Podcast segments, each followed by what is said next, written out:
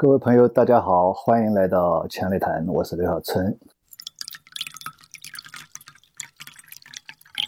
呃，今天我现在又来到了三敬堂，依然是午后的阳光斜照进来，但是今天的阳光有点懒洋洋的。今天还是杜家峰，他想和我聊聊人文金融。我说挺巧的，我们强烈谈就是主要谈人文金融的。实际上，金融并不是一个真空。金融实际上和我们人的生活息息相关，所以人文金融、人文金融是一个非常宽泛的概念，可以和各方面都联系起来。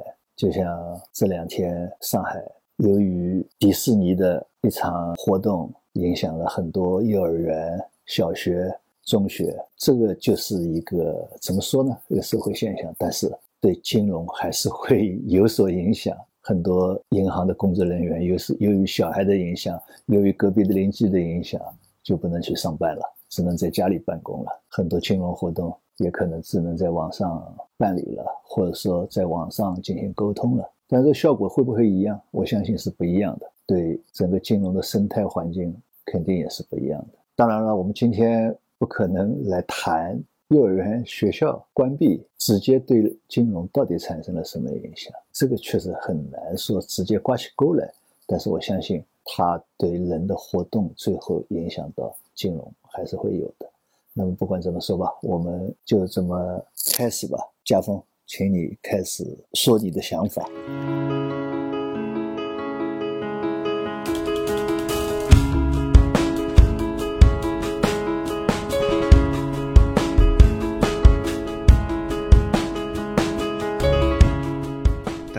第二个话题其实，嗯，我感觉不成话题，只是我自己对金融的一个思考嘛。我对人文金融的一个思考，就是我谈一下自己的想法，您给我提一些建议或者，对，我们就讨论讨论一下。对对，讨论。我要研究人文金融这个东西，我首先我是从学术方法走嘛，要给它一个定义。我把定义，其实金融和经济活动就是一种人类的群体活动。首先，这金融啊，它不光是受到很多就是客观的因素、规律的影响。我感觉它更重要的是受到人主观的思想、主观的意识的想法的影响，这些意识包括行为习惯啊、文化观念等等。所以有了这个观念以后，我们就可以把金融和人文联系在一起了。如果单纯的只是讲数理经济的话，那这个就是只讲客观规律，不用讲人文的这个影影响了，或人文影响也可以把它作为一个一种参数啊，或者一种变量去考量这个问题了。这是第一个，就是我对人文金融的一个定义，就是金融和经济活动其实是一个人类的群体活动。对，哎，它必须是个群体活动。对，那一个人他不存在经济问题了。对，还有一个就是，其实人文金融这个词已经是有人提出的，但是我感觉这个词它表达不是很恰当，因为其实如果讲那个 humanism 嘛，就人文主义这个东西，其实它本质上其实是人学。就从它的字面意义来讲，人学更接近嘛，所以我就搭建它的框架，就是从几个方面去搭建的。呃，先讲为什么要去用人文去研究金融和经济，只能用这个词，现在没办法，因为我感觉现在的经济学研究有一个无人化的倾向，或者说把人看作一个理性人，就完全的是一个理性人，而且无人化的倾向表现出来就是他看指标、算公式、建模型这些表象，他关注的是经济数据的走势和波动。很少提出对人的一个需求嘛，因为我记得一个诺贝尔的经济学奖获得者，他是研究福利经济学的，叫那个阿马蒂亚森，他就提过很有意思的观点，他说 GDP 的增长和人的幸福是没有关系的，是没有关系的，是没有关系。所以就是在这个方面，我是研究历史出身的，我对这个方面不是很了解，我就想说，如果就是从这个观点，就是我们怎么去把金融的这种发展和人的就是为人的幸福生活做一个服务，就怎么把它还原到这个就最初的目标上去，而不只是说客观的说推动整个经济的发展呐，整个国家经济的发展，其实还是到最后要落实到普通小老百姓生活水平上的提升上面。从哪些方面去能够影响到金融，使金融对普通人更有利，而不只是对抽象的一个。社会或者说对一个高高在上的国家和政府更有利，谈这个问题，我觉得是比较复杂的，因为是比较我就讲，我说我不是这个学者，也不善于做这个规范化的这个学术性的研究啊。嗯规范化的学术性研究都要讲这个体系，就好比说讲这个理性人假设一样，嗯对吧？他一定要有这么一个假设，你才能去展开。这个我不会，但是就顺着你刚才讲的，我可以谈一些体会吧。嗯一个就是我们任何社会科学，嗯无论是你研究也好，或者说我在实践当中，我比如做银行管理也好，嗯你都要考虑到人的因素，而且是千差万别的人的因素。嗯什么意思呢？比如说我们讲管理，往往搞管理学的老师会讲啊，比如说什么泰勒制呀，什么啊，各种各样的管理方式，然后越来越先进，说这个哪个管理方式最先进，效率最高。对，以效率为目标，对吧对，我觉得没有最先进的管理方式。从我的体会来讲，就是看你当时当下哪个最有效。而这个当时当下是什么呢？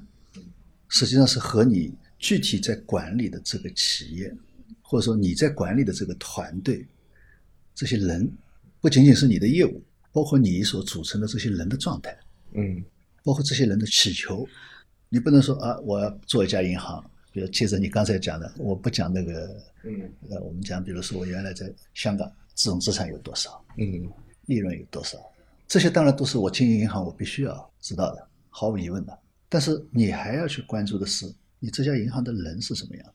比如说，我作为原来的农行到香港分行，嗯我就要研究我这香港分行除了这个数字以外，我和内地的分行有什么区别？都是农行下面的。那我发现有很大的区别，很大的区别。嗯因为我的员工大的可以分成两类，嗯一类是外派的，包括我自己；一类是香港本地的。那么都是农行员工，应该没什么差别，对吧？但实际上是不一样的。那差别在哪里呢？差别是我外派的，从我们这边来讲，你是所谓农行的注册员工，而且是总行这边的注册员工。香港分行本地招的也是农行的注册员工，但是呢，是归香港分行本地，你是随时可以辞退的，就相当于我们讲是体制内、体制外的。嗯这是一个。第二个，两边的法律体系是不一样的，嗯也就是说，外派人员是尊重这边的管理方式、管理制度的。也就是说，我是行长，我对香港本地员工我随时可以辞退，但是我总行派来的员工我没办法的。再一个，因为这样，他两者思维方式也是不一样的。外派员工还在考虑我在这边到底待几年，收入有多少，然后我什么时候能回去，回去能不能提拔，他还要看出来的时候是哪个岗位，我回去，现在这个岗位我走掉了，这个岗位已经被人家占掉了，嗯，我回去可以到哪个岗位？他人在曹营心在汉，哎，他他一定要考虑的，对吧？因为他最终要回去的。那香港人不会这么考虑的，那这就是他不同的诉求。对对，那么你在布置工作管理的时候，你就要考虑到他的这些诉求。那么还有一个文化不同，文化不同就带来的语言习惯是，包括行为习惯的不同。嗯好比说，我们这边要喊同志，那边你要喊同事。嗯那么同样的，我们的打交道的人也是这样。一部分我说要打交道的是香港本地的人，包括客户，包括方方面面，政府也好，或者说社会上的人，那是香港本地的。那么还有一部分呢，是我们大陆的客户，嗯我自己的农行的领导，农行国内的分支机构的同事，也有其他部门、其他企业外派到香港的。嗯那也是我的客户啊，但是他们都是大陆这边的，他们的思维方式一定是和这边差不多的。你跟他们打交道的方式要用这边的语言方式、思维方式、行为方式，而和香港那边的，你可能就要用香港那边的语言方式、思维方式、行为方式来打交道，嗯对吧？你比如香港员工，我们这边强调的是领导干部要关心员工的生活，嗯谈恋爱了没有啊？家里怎么样啊？那你在香港员工，你不能问的，这是他隐私。对不对？所以你就要改变这个习惯，你也不能弄不弄跑来，哎呀，家里怎么样，对吧？所以这个就是说，你讲啊，管理学纯粹从理论上来讲，管理学这根本就不是一回事。所以有一次，一个领导问我，哎，你在这边怎么样？我说我这边精神分裂的。他说什么叫精神分裂的？我说那，当我和你讲话的时候，我要用大陆的频道，内地的频道。但是我和香港员工打交道的时候呢，我要用香港的频道，两边不能搞错了。确实是的，对吧？所以这个是一个。再一个，比如说，我经常要举这个例子，嗯好比说，我们要计算机化，现在叫数据化，啊，是这样对吧对，哎呀，这个今后怎么好，怎么好，怎么好？大家对对对啊，要要转型啊，都要弄啊。我们讲土一点啊，这叫大道理，都没错。谁都认为你是对的。嗯我们考核要向业务骨干倾斜，谁贡献大应该给谁，也没错。对对对对对，对。问题就是说，轮到我了，我觉得我干的也挺努力的，但是我心里也知道我不是骨干，但是按照你那个我就少拿了，我就不愿意啊。大道理我同意啊。那么我再举一个更具体的，好比说我们计算机化了。嗯计算机化了，那么要去商量了。你看你这个岗位，这个计算机这个程序应该怎么设计啊？那需求应该怎么弄啊？啊，他拼命反对，不行，绝对不行。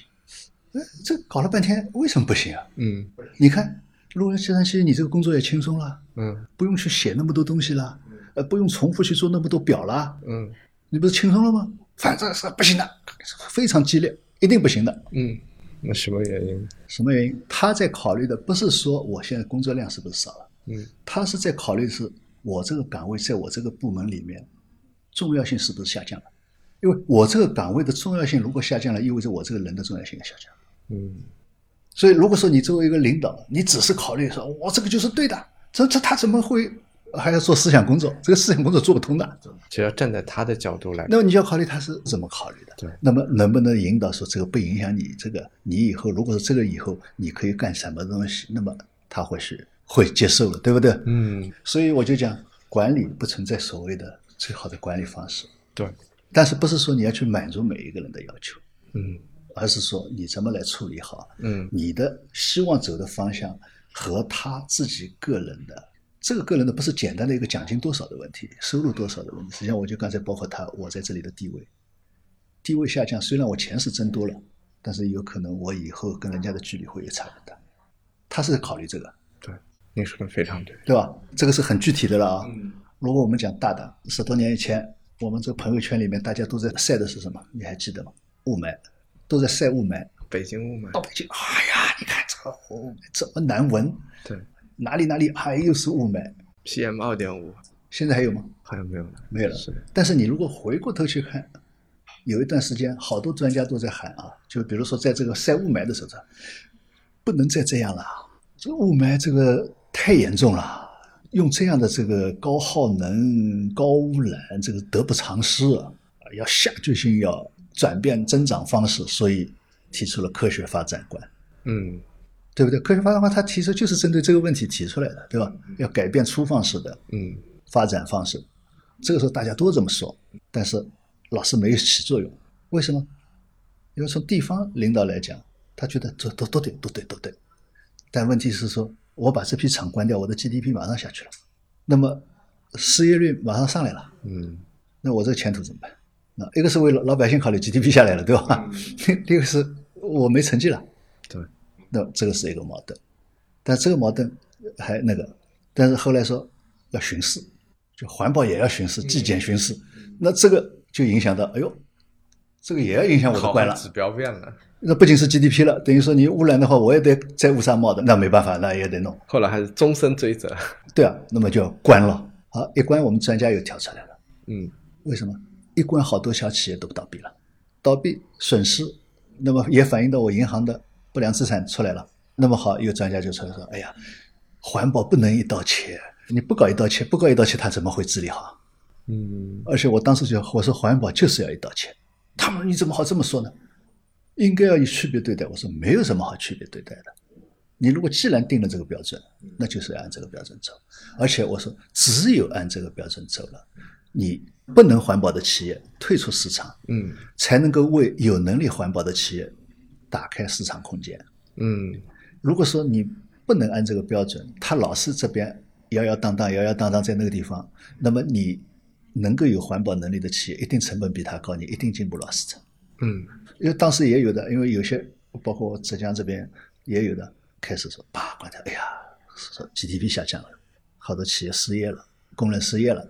那过一段时间就发现什么？哎呀，这个企业生产的产品现在涨价了，你看供应跟不上了吧就不应该这么一刀切。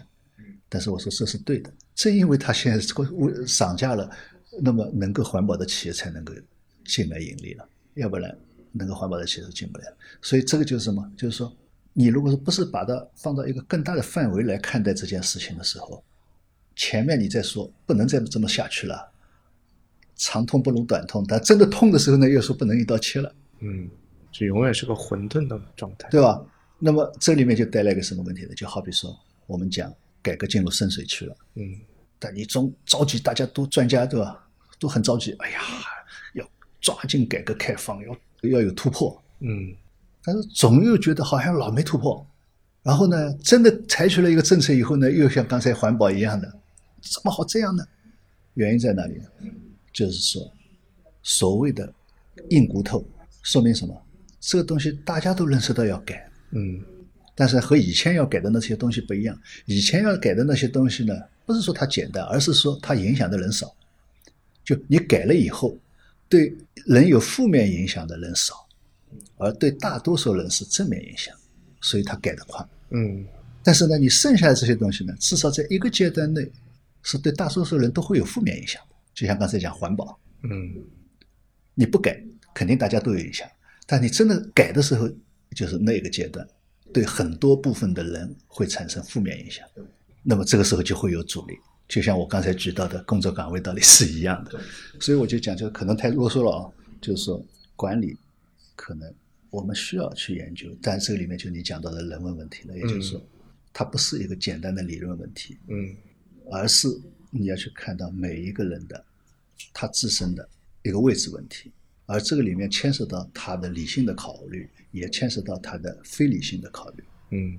也包括一些情绪化的。那理性的考虑，他应该认识到这是对的，但是问题就是说，有些他可能牵涉到当下的，是所以我觉得就是说，管理一定是和人有关系，而且是要研究，不是简单的一个说你只要有经济刺激，它就会那个，而是它是方方面面的考虑。对，原确实是您说的，就是金融它是一个涉及社会各个面的，它不仅仅是一个什么货币政策啊问题。如果印钱能够解决一切问题的话，那这个事情就简单了。所以这个里面就带来一个问题，就是说，我一直在讲，就金融是中性的，对，中性。但是呢，金融的功能很容易导致资本的积累、对，集中，集中也意味着贫富差距的拉大，嗯。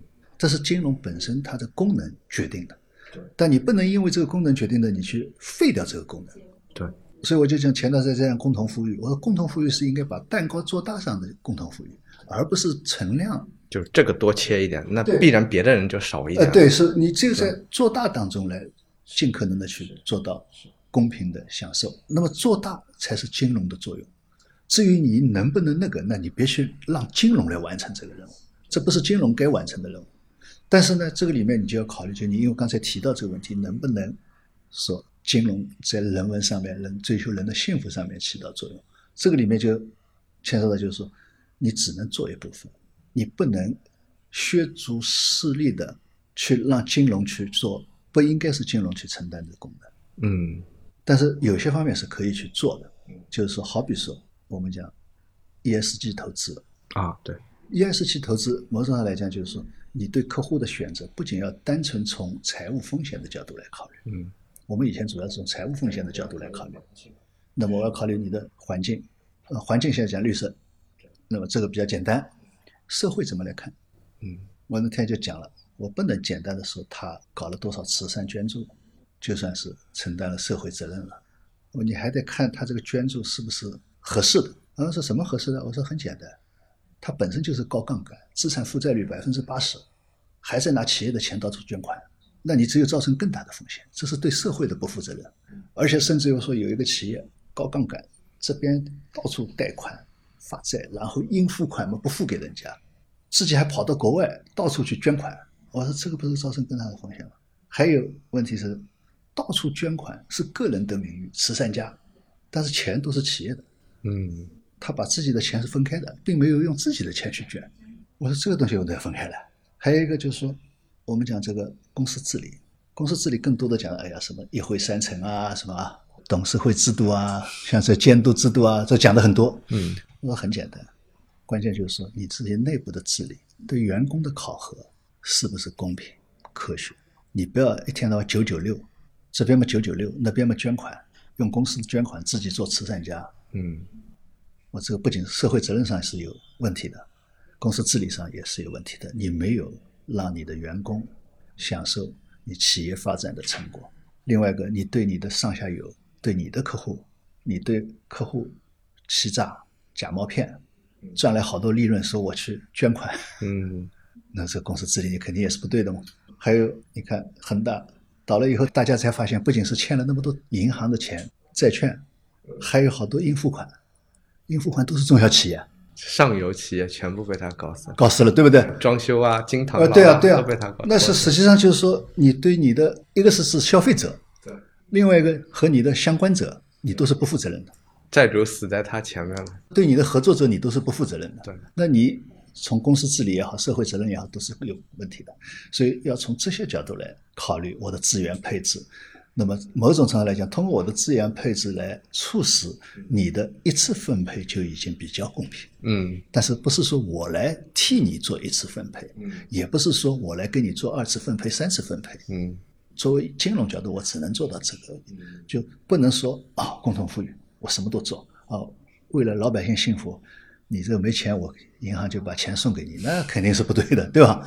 所以我就觉得，就是金融要做好自己的本分，而在这本分的基础上，尽可能的向善，嗯，但是呢，不是违背你金融本身的本质和规律。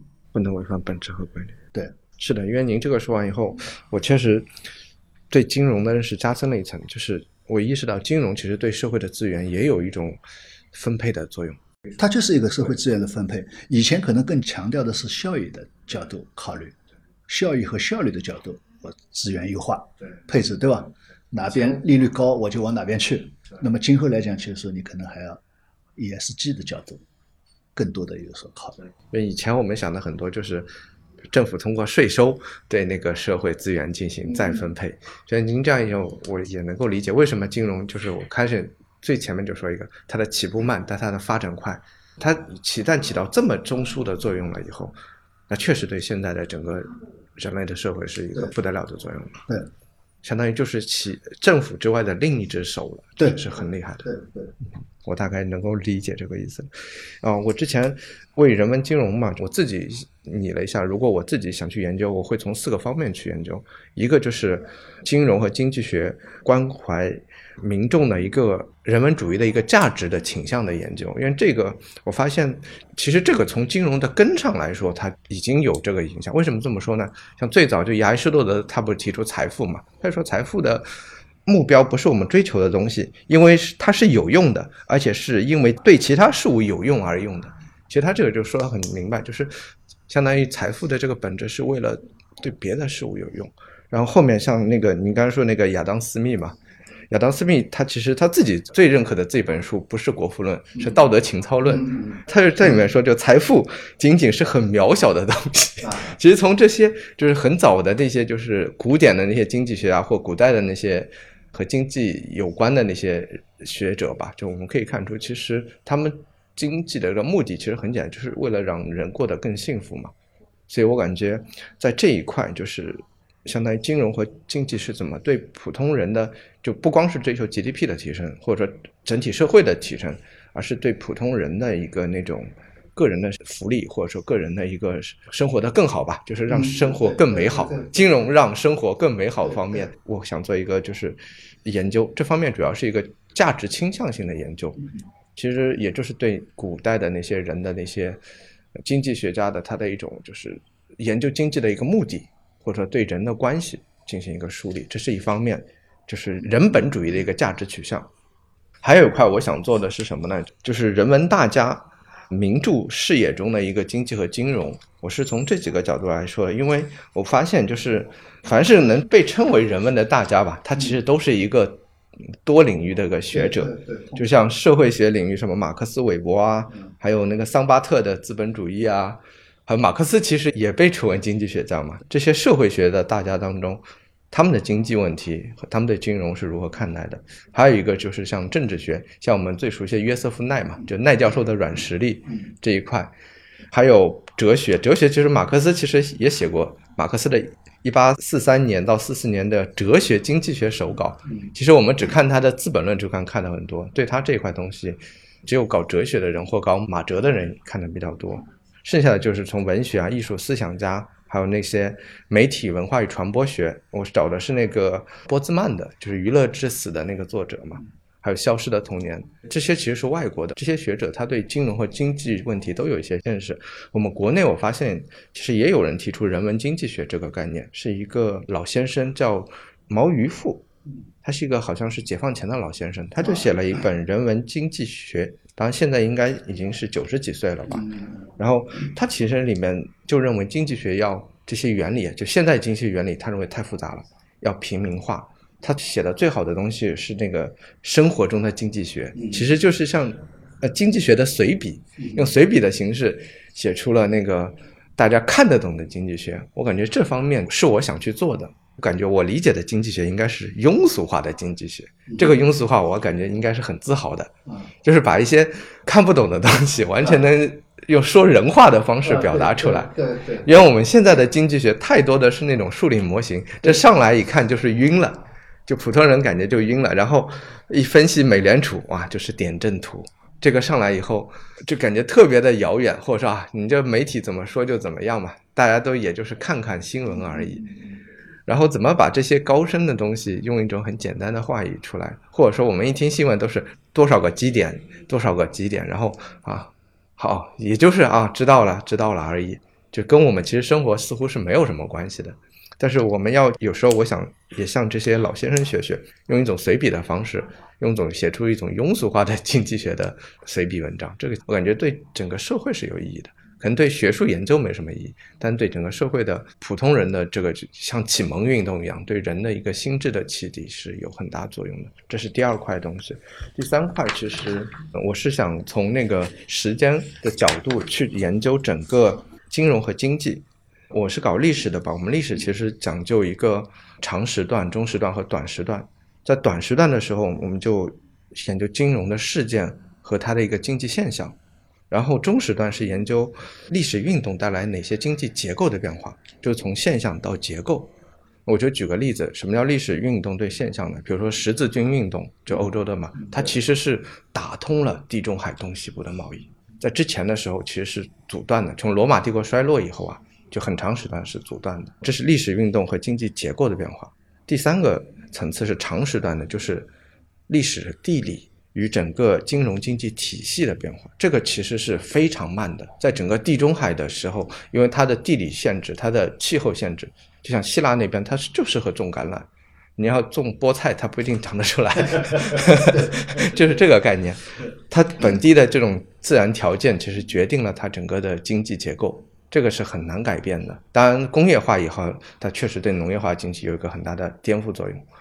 所以，从短时段的经济现象到中时段的一个经济结构变化，然后再到一个长时段的经济体系的一个稳定性，这是纵向的一个延伸。在横向的嘛，时间也可以横向的，就是经济结构和社会阶层。其实，社会阶层就是社会结构联系起来。第二个是经济体系和历史体系，历史体系其实就是社会。结构的一个叠加，历史就是昨天的社会和前天的社会一个个加在一起嘛。就从这个五个方面，从短时段的现象到中时段的结构，再到长时段的体系，这是纵向的延伸。然后横向的是把经济结构和社会结构对称，然后经济体系和整个历史的观念、历史的体系嘛，就是相结合。这样的话，可以构建一个相当于像一个把经济放在历史里面看，这才能够建立起来一个历史经济观的分析。否则，我们只是在讲一些事件嘛，比如说我们讲到的郁金香危机啊，然后讲到的零八年的那个金融海啸啊，只是一个个事件而已，或能比较的，就是因为他们都是危机而已，仅仅是因为这个而已。我想从那个时间的一个维度上展开的对金融问题的研究，还有一个是从空间角度上的研究。空间角度是这样的，可以从最简单的国别到区域，然后到全球化。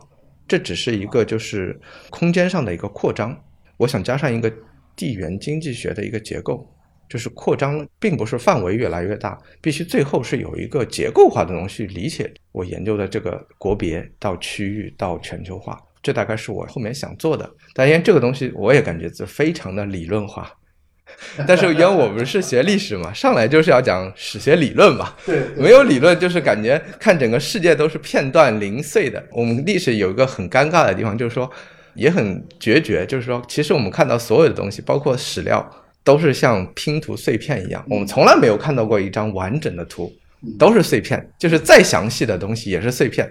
这个也是那个当事人记下来有很多主观的想法在里面的。就是我们还是要用用一种科学的方法 去把这些碎片想象成一个完整的图片，就这个就非常的拗口。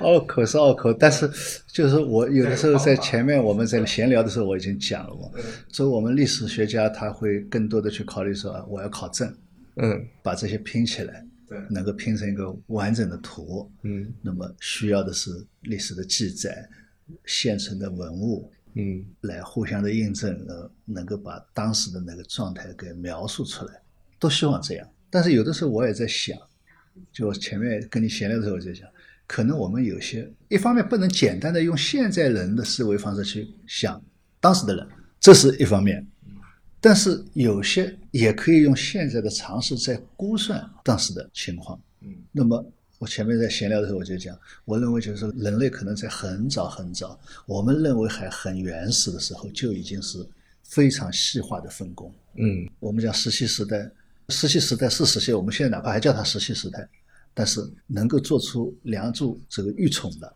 他一定是非常非常专业的工匠。嗯而且这个工匠不是说他手有多巧，他要能够去计算这些对称的花纹的比例啊，这些东西他能够控制住，嗯才能做到所有的产品是一律的，大大小小只是比例的大小，但是产品还是一样的。这不仅是一个工匠，而且是一群工匠。那么也就是说，人从那个年代开始，实际上就是分工很细的，这是一个。第二个，我们对前人的许多论述，我们还要摆在那个这样一种分工下面，就是这个分工不仅是他专业的分工，本身也是身份的分工，或者说阶层的分工，或者说阶级的分工。那么我们讲这些古代人所论述的一些观念，包括对幸福的观念、对财富的观念，它实际上是站在所说的人这个阶层角度来考虑问题的。所以我有的时候讲，西方的这个自由的概念，我们要把它放到自由人这个概念的角度来考虑，也就是那个城邦制国家的自由人的角度来考虑这个自由。那么也就是这个背景下面来讲，对他来讲，所谓自由是指他们这些自由人的自由。对对是我不归你这个国王管，也不归你那个教会管，我就是自由人。但是我也不是奴隶，嗯奴隶不具备自由的条件，你也没有资格自由。对，但是我们现在是因为大家已经都平民化了，以为他讲的是针对所有人。对，我们认为人人平等的，他讲的人人平等是指其实他是自由人特定的。一群人的城邦人的才能平等，对。对对，他没有公民身份的平等，对对对。你奴隶他根本就不在他的考虑范围之内，对吧？所以我们先要把这个背景搞清楚，那么你再来看他这个背景下他为什么这么说。对，你看陶渊明说“幽兰见南山”，他是一个氏族家庭，嗯就像我们讲这个国王一样的，他本身有家族财产传在那里的，他当然是不为五斗米折腰。对，那么这个时候讲幸福啊，大家是不一样的，所以我就讲说，你一个是要用现在的常识来考虑当时的情况，别以为他原始的一塌糊涂，好像啥都不懂，啥都不懂。我觉得就是说，那个铁器、青铜器，它不可能是农民种地空下来的时候给你做出来的。嗯那一定是非常高超、非常高超的。但是正因为这样的分工，它的由分工又变成了阶级，所以某种上来讲，那个时候才是计划经济。所以，那么他在讲的一系列的问题，实际上是站在他的角度来考虑的一些问题。嗯你不能把它泛化到我们现在的。当然，就是说，当我们现在希望的是泛化的，这是另外一个概念，就是你的原意要理解清楚，然后再应用到，假如说你的这个新的论述当中，那我这个针对和他那个针对不一样，不一样的时候，你就要考虑他有些条件上为什么他可以不考虑说财富是 没用的，没用的，因为是对他来讲是无所谓，这个财富自然而然生出来就有，嗯，而且一直会有，在那个体制下他一直会有。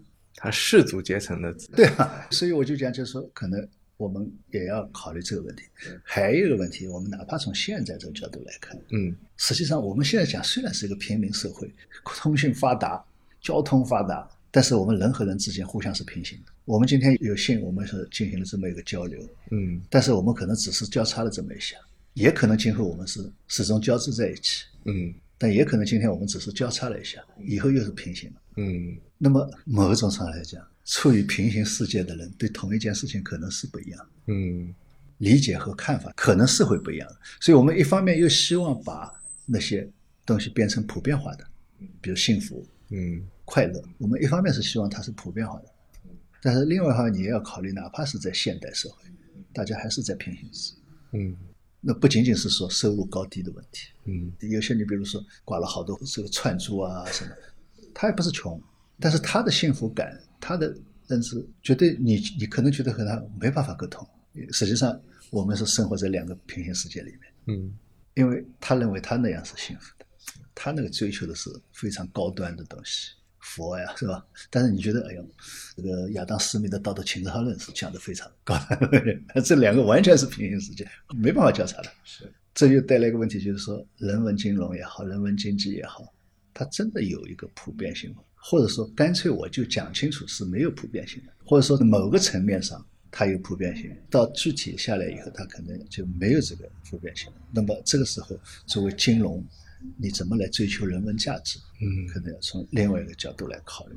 所以这个是瞎说啊，我没有这个问题真的问的非常我我因为我喜欢瞎想，但是呢，确实就是说没有这种这个规范的这个学术的训练过。这个视角确实说的很好。其实平行的人，就是在同一个时空里面的平行的人，他的幸福感都不一样，所以我们不能就简单去造一种普遍性的幸福。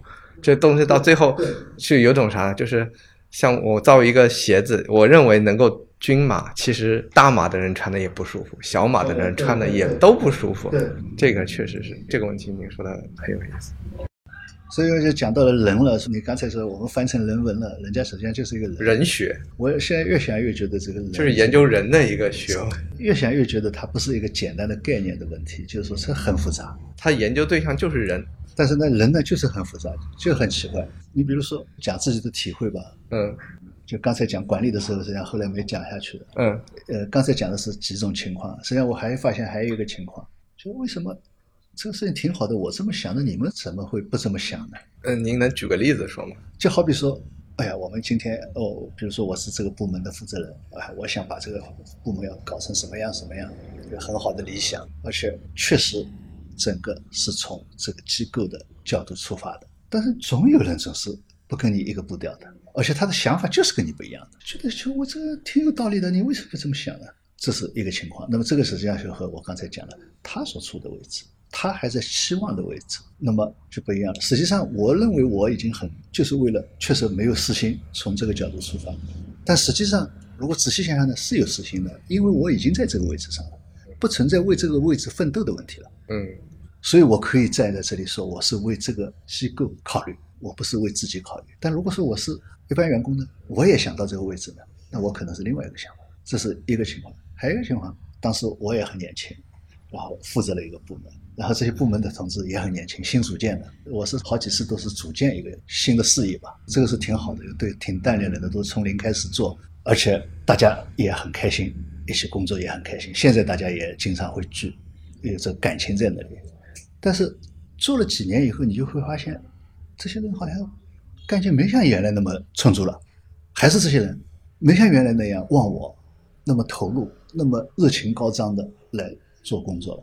原因在哪里呢？后来仔细想想，有道理的。因为有几个问题，一个刚刚我们一起的时候，大家都很年轻，嗯好多都没有结婚，甚至连谈恋爱都还没有开始，所以他能够一心扑在这个工作上，然后你这个领导也不错，能够一起做。但慢慢慢慢年纪大了，谈恋爱了，结婚了，谈恋爱总要出去晃荡晃荡吧？那么你老要加班，那怎么行呢？对不对？有了家庭了，有了孩子了，你也不能老来给你加班啊。嗯没日没夜的干活啊，他这个干劲就不一样了。再一个，一开始大家确实无忧无虑，但是几年干下来了，怎么还不提拔我呀？为什么提拔他了？那我这样想，我这还是那样对你啊，我还是那么看得起你啊。但他不是这么想，他觉得我怎么还不提拔，对吧？另外一个部门，我们同样一个同学进来，他已经提拔了，同样的一个人还是在这个机构，但是随着这个机构本身的成长，机构也庞大了。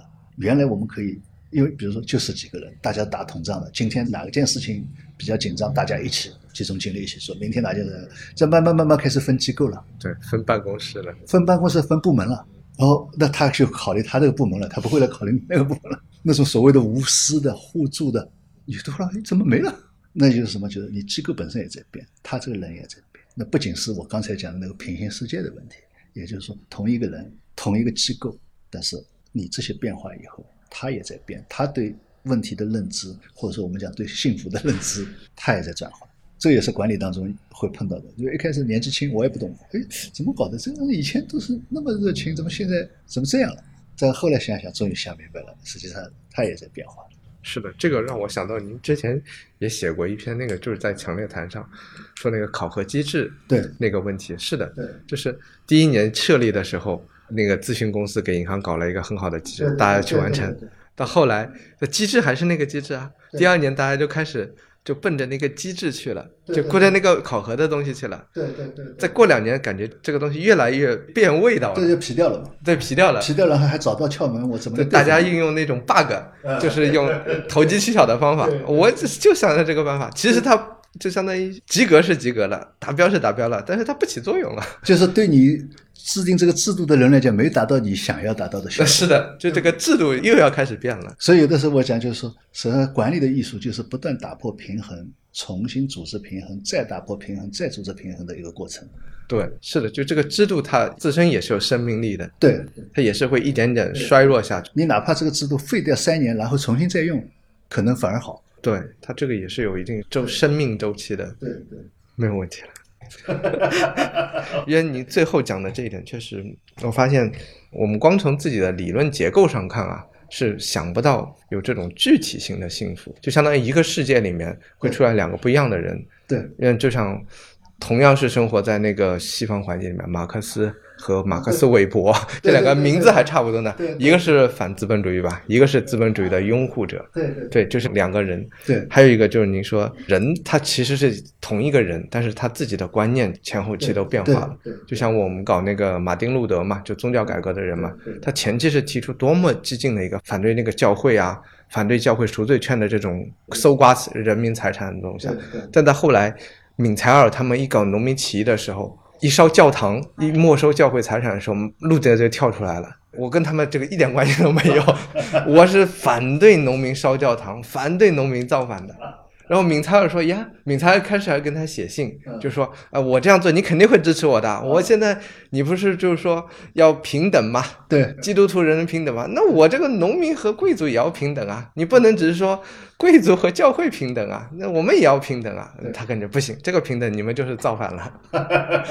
就他其实人还是那个人呐，对对路德还是路德，但是他前后的观念自自身就变化了。对就这个确实是一个是平行世界，还有一个是就是人的还是那个人，人变了。对对，在这个时间线上，对，时间线上也不是说物是人非，就说人还是那个人，人人也在变了，就是确实是这样的。时过境迁。时过境迁，对，时过境迁，是的。